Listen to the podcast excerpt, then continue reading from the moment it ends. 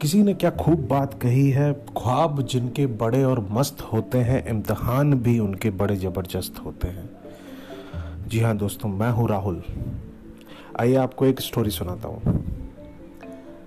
एक व्यक्ति जो ज़िंदगी में बहुत ज़्यादा निराश हो चुका होता है, अपनी सारी चीज़ों से थक चुका होता है फेलियर की बिल्कुल सीमा पार हो चुकी होती है फ्रस्ट्रेशन बिल्कुल चरम पे होता है। भगवान को मनी मन गाली दे रहा होता है कि भगवान मेरी ज़िंदगी की वैल्यू किसी को कब समझ में आएगी? मैं क्या करूँ, क्या ना करूँ? भगवान को कंटिन्यूस गाली दे रहा होता है मन ही मन, इतने में भगवान प्रकट हो जाते हैं।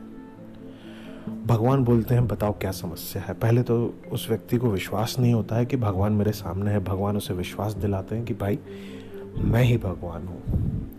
फिर से पूछते हैं, बताओ तुम्हें क्या प्रॉब्लम है? क्या समस्या है तुम्हारी?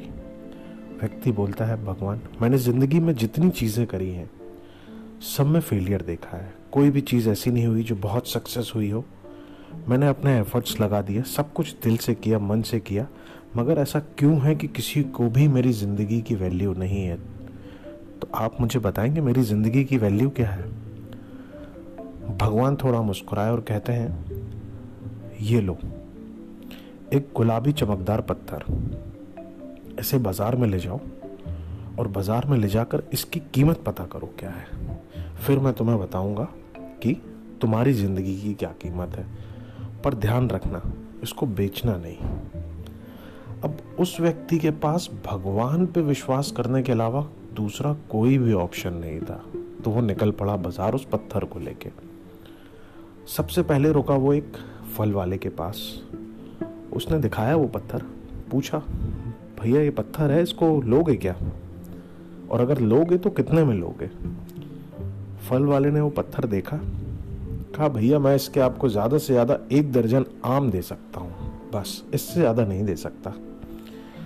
कहता, नहीं भैया, मुझे बेचना नहीं है। आगे चला गया। उसको मिला एक सब्ज़ी वाला। उसने फिर पत्थर दिखाया और पूछा कि, भैया, ये लोगे क्या और कितने में लोगे? सब्ज़ी वाले ने बोला, मैं इसके लिए तुम्हें एक बोरी आलू दे सकता हूँ। इससे ज़्यादा मैं नहीं दे सकता। व्यक्ति को फिर भाग याद आ गई, भगवान की बेचना नहीं है इसको। आगे बढ़ गया। वो गया एक सुनार के पास। सुनार को उसने पत्थर दिखाया। उस पत्थर को देख के सुनार बिल्कुल खुश हो गया था। सुनार ने तुरंत उसको ऑफ़र दिया कि, भाई, इसके लिए मैं तुम्हें पचास लाख रुपए दे सकता हूँ। तुम्हारी भी समस्या खत्म, मेरी भी समस्या खत्म हो जाएगी।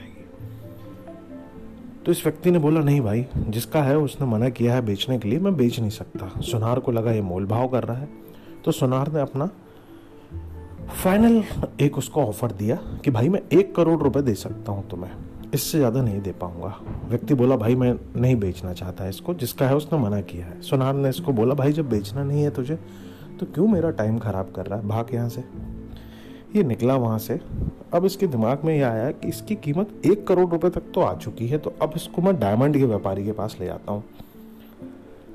ये डायमंड के व्यापारी के पास गया, दिखाया उसको पत्थर। डायमंड का व्यापारी बोला, ये तुम्हें मिला कहाँ से? व्यक्ति बोला, ये सारी चीज़ें छोड़ो, मिला कहाँ से? ये बताओ इसकी कीमत क्या है?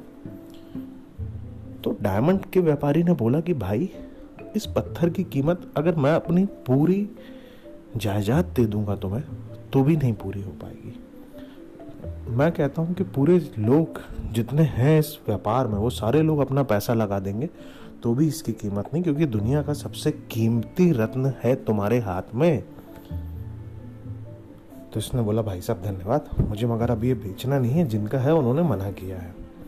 ये लौट कर आया। भगवान के सामने का आया। भगवान को बोला कि, भगवान कुछ लोगों ने इसकी कीमत महज एक दर्जन फल पे थी। कुछ लोगों ने इसकी कीमत जो लगाई, वो एक बोरा आलू लगा दी। एक भाई साहब ने इसकी कीमत एक करोड़ रुपए तक लगा दी। अभी मेरे को एक भाई साहब मिले, उन्होंने इसकी कीमत अनमोल बताई है कि इसका कोई मूल्य ही नहीं है। तो अब मैं क्या समझूं इससे अपनी ज़िंदगी के बारे में? भगवान ने बोला तुमको ये समझना चाहिए कि ये पत्थर तुम्हारी ज़िंदगी है। कुछ लोगों के लिए महज ये फल है एक दर्जन।